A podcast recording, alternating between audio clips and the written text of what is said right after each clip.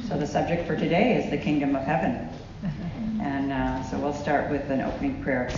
Um, thank you, God, for letting us gather together to study your word. And we invite the Holy Spirit to come in our midst. And uh, we ask that you reveal to us any of the truths that we need to apply to our lives. And we ask this in your name. Amen. So, um, in the overview um, section of our study, we had learned that Matthew's account of the gospel focuses on Jesus Christ, who ushers in the kingdom of heaven. And Matthew's account, as we know, has a Jewish perspective and a mindset and is organized by themes. So I thought it would be good for us to discuss the Jewish view of the kingdom of heaven. Um, secondly, the time of the appearance of the kingdom of God. And thirdly, the standards and blessings of life in the kingdom of heaven. So let's begin by looking at the Jewish view of the kingdom of heaven, or God. The kingdom of heaven is the same as the kingdom of God, but because of the Jewish um, prefer to use heaven, because God's name was so holy that they um, often refer to it. And since his, as the author, he was appealing to the Jewish mind and their, their ears. Um, the Jewish people believed in three ages comprised of the current, the messianic, and the age to come. So the following table will describe some of the key elements for each age. Okay, so the elements, um, these aren't all the elements, but these are some of the key elements. Um, and then we have the current age, the messianic age, and then the age to come. So the king of the universe is God is the eternal king, and that was includes the whole world and all the nations of men. And his kingship over the world was established at creation. Of course, he was there before creation, but um, and then God is the eternal king in all three ages. In addition, God was the earthly king, as recorded in Exodus 19:5 through 6 when God told Moses at Mount Sinai, Now therefore, if you will indeed obey my voice and keep my covenant, then you shall be a special treasure to me above all people, for all the earth is mine. And you shall be to me a kingdom, a priest, and a holy nation. And these are the words which you're to speak to the children of Israel. And so, as a chosen people of God, they felt God's kingly power on the earth was exercised primarily over Israel uh, versus the pagan nations. And um, you remember how God felt um, kind of hurt when they wanted an earthly king because he was the king. And when they wanted that earthly king and they wanted, you know, Saul and all of that. But um, so then if you look at the um, the duration of the current age, if we're going down there, was unknown because the people yearned for the messianic age, and the prophets continued to give hope about the future reign of an anointed king or a Messiah from the line of David. The people who recognized God as king were considered righteous or God fearing ones, and the Jewish view of all mankind as being created in the image of God, a non Jew um, could fulfill their spiritual purpose on earth and be in heaven without becoming Jewish. Because Judaism does not state, does state that a non Jew um, can be in heaven, uh, but they are obligated to observe the seven laws given in Noah, uh, to Noah in Genesis 9. So the seven laws are as follows not to commit idolatry, blasphemy, or murder, not to have forbidden sexual relations, commit theft, not to eat flesh cut from a living animal, or and then the seventh was to establish courts of justice to punish violators. So they believed that the Noah commandments, which are the commandments given to Noah, apply to all people, as we were all descended from Noah and his family because of the flood. Jews desire non Jews to be better people and to connect to God and live spiritual lives. An example of this was Abraham's concern for the destruction of Sodom.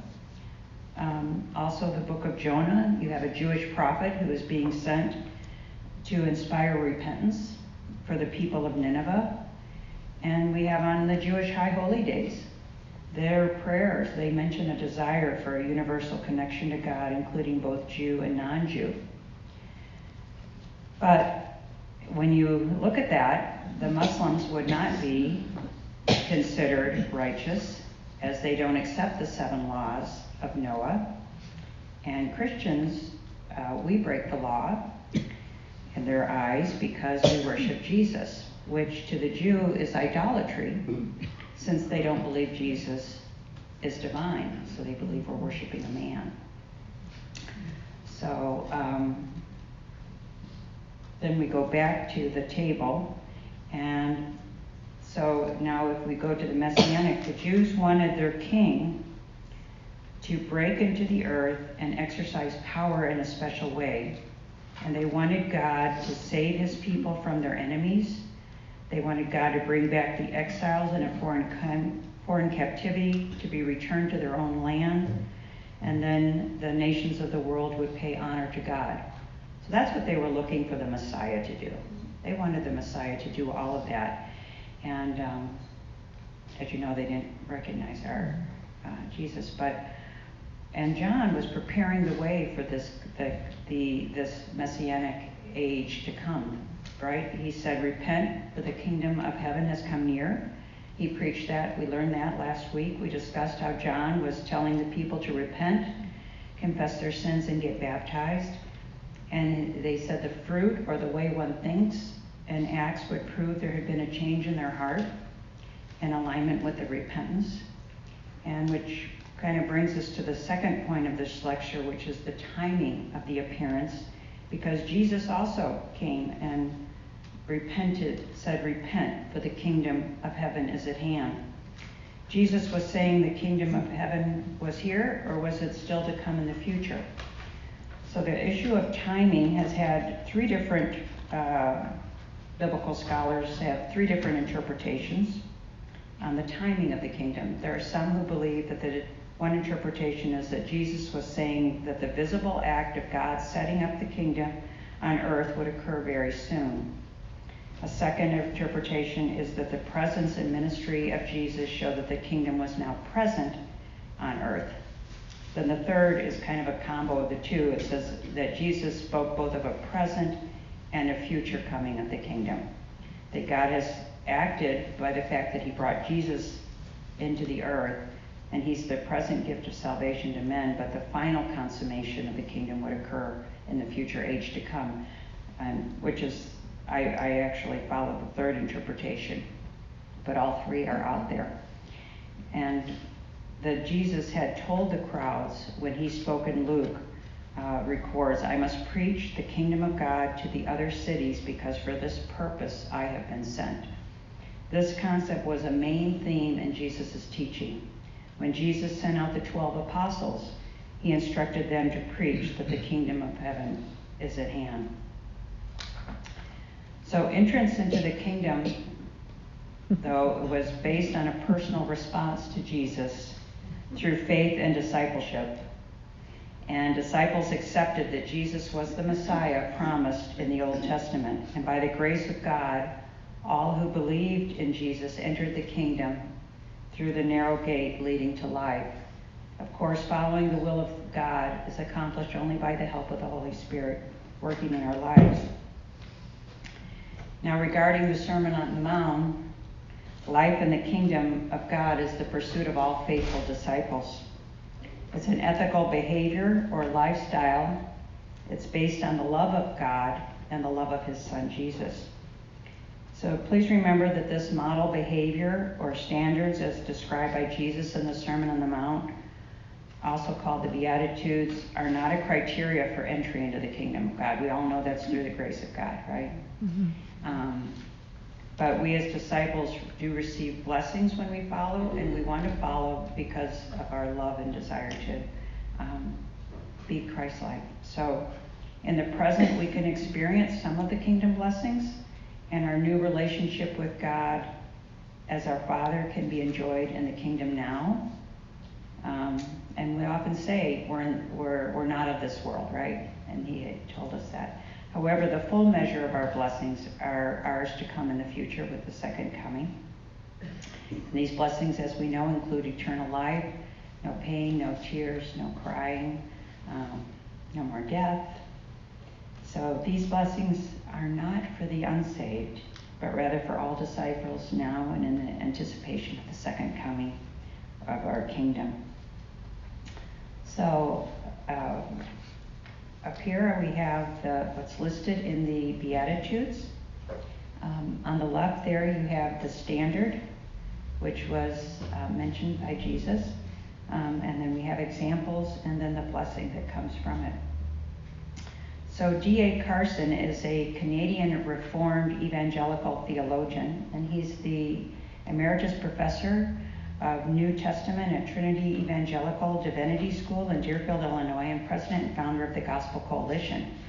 Um, by the way, our study of Matthew is from the Gospel Coalition. And he gives us some great insights into Jesus' teachings about the eight blessings as found in Matthew 5 3 through 10. The humble disciple realizes their deep need for God. They have honestly looked at their sinful and rebellious ways and they want to submit themselves to God. A humble person puts away selfish ambition and will focus on the needs around them. The posture of humility before God carries the highest blessing, which is entrance into the kingdom of God. Humility is an ongoing posture and not a one time act of submission of our will. And Paul would be a good example of someone with humility. And this passage deals with where he says, You know, I've done all these things, I'm I have all of this pedigree, but yet um, I, I, call it all down for Jesus is much higher than I am. Mourning is the second attribute that was discussed is due to godly sorrow. Um, godly sorrow is when a disciple can mourn or grieve over their personal sin, or it could be a national sin, or it could be the sins in the world. An example would be the prophet Jeremiah. He was often referred to as the weeping prophet because he mourned over Judah's sin. And if you recall, you know, one of the things that Ezekiel um, prophesied was that we would be given a heart of flesh instead of a heart of stone. And so um, that he prophesied that, you know, God would be giving us a new heart and a new spirit within us so that we would have that um, soft heart. And that's what happens when you get saved. You start to, to feel compassion more. Um, because as we know, sin hurts God and it hurts us, and sin is the opposite of the purity and holiness of God. And godly sorrow can lead to repentance and comfort through restoration, which brings God great joy. Uh, D.A. Carson's definition of meekness is a controlled desire to see the other's interests someone else's interests advance ahead of your own. And this is walking in love, often described in you know the famous uh, 1 Corinthians 13 chapter um, that you hear at weddings and about love suffers long and is kind. And we are called to show kindness to people around us, even if they aren't showing it to us. Instead of striving for material blessings, the meek disciple will be content with his or her spiritual blessings as a child of God and Moses would be an example of someone who uh, exhibited meekness. The pursuit of righteousness will yield fulfillment as recorded in Scripture and through guidance from the Holy Spirit. God has given us keys to righteousness. Abraham is an example of the pursuit of God's righteousness. Uh, we begin to know God as we study the historical lessons, the covenants, the teachings, the um, promises and wisdom that are contained in the Bible, and God wants us to find and live out these truths in Scripture. Then, when we hear or see something contrary to the Word of God, we can make wise decisions instead of being instead of following a false or a foolish path. Praying the Lord's Prayer can help us live out the truth of God as it covers many circumstances that we encounter in our daily lives. And since we serve a living God, if we do encounter a unique or specific situation, we can always pray for strength and guidance about that specific one. A merciful person shows compassion and is willing to forgive or overlook an offense. A merciful person will offer help to people who are in pain or helpless. So it's a learning to learn uh, to recognize people's pain. Um, I know we've often heard, you know, hurting people hurt people, you know, out of their own hurt. And that to kind of step into it instead of turning the other way um, and being recognizing being and grateful for god's mercy that he's shown by forgiving our sins and helping us in our time of need. And we know that his mercies are new every morning right? We don't wear them down like we do our friends sometimes. So um, for example mother teresa you know we know she spent most of her life adult life anyway, showing mercy to the poor people in Calcutta, India, and the slums there. So the pure in heart make every effort to do the right thing. They are firm and strong in their resolve to follow Jesus fully. They don't waver or get distracted, but rather they keep their focus on God at all times. This takes courage, takes discipline, and to guard our thoughts, desires, actions, and words. However, the blessings is greater revelations from God as well as a sweeter fellowship with Him. So, someone who um, has this example would be Isaiah. If you recall, he had that vision where the coal came down and they put it on his lips um, because he had such unclean lips, and then he felt cleansed um, from that.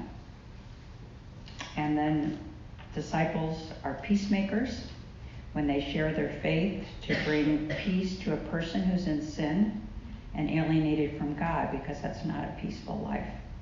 Peacemaker seeks to lessen tensions and strife by building bridges and seeking solutions. They keep calm and listen to each viewpoint with fairness and respect. Probably the one that we all would remember is Martin Luther King Jr. That was someone, he was an advocate for peaceful protest versus violence in the fight for the civil rights in our country. Peacemakers don't confuse issues with their ego or image.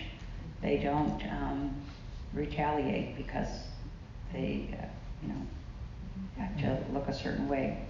So the goal of peacemaking is reconciliation, which reflects God's desire to reconcile mankind back to himself. It's at the heart of God.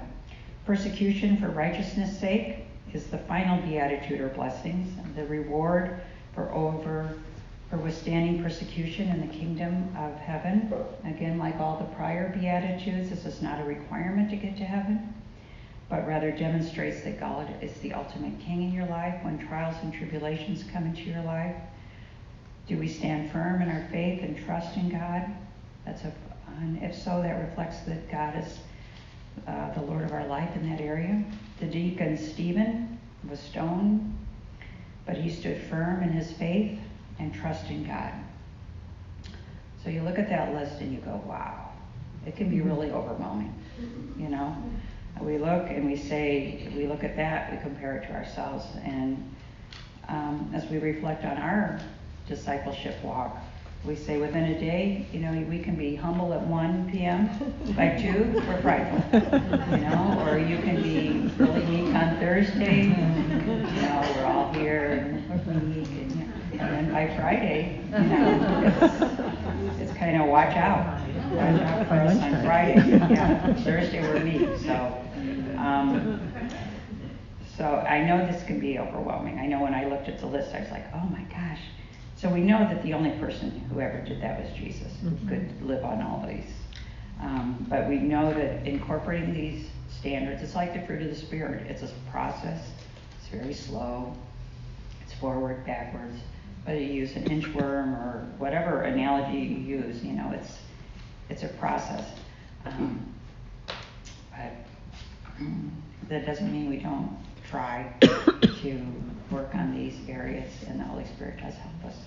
Um, so, because when we enter the kingdom, you know, we become a representative or a witness of the kingdom, right? So we have a lot of, of our discussion today is about, you know, hypocrisy and and things like that, and how do we act certain ways. So, um, but we have to remember that Jesus, when he came, he he said that I am not a new law, right? He came to fulfill the law. So it's not like these were new things that he was sharing with the people.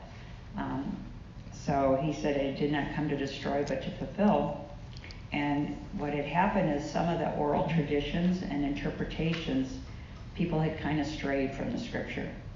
In fact, in, in uh, Matthew 5:21, he begins a couple of those with, "You have heard it said," because people were going by hearsay instead of actual scripture.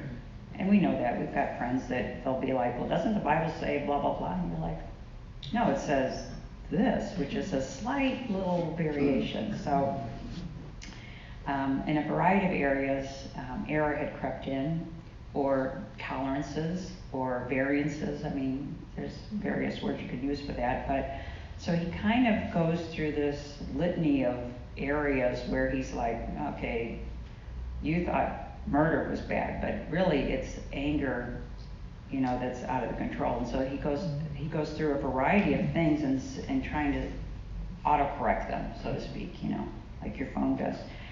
And so he talked about, as we know, murder and adultery and divorce and oaths and the right to vengeance and people pleasing, whether it's through charitable deeds or prayers or fasting, the love of riches, false teachers, worrying and judging. I mean, he goes on and on about these areas where they had kind of um, gone astray.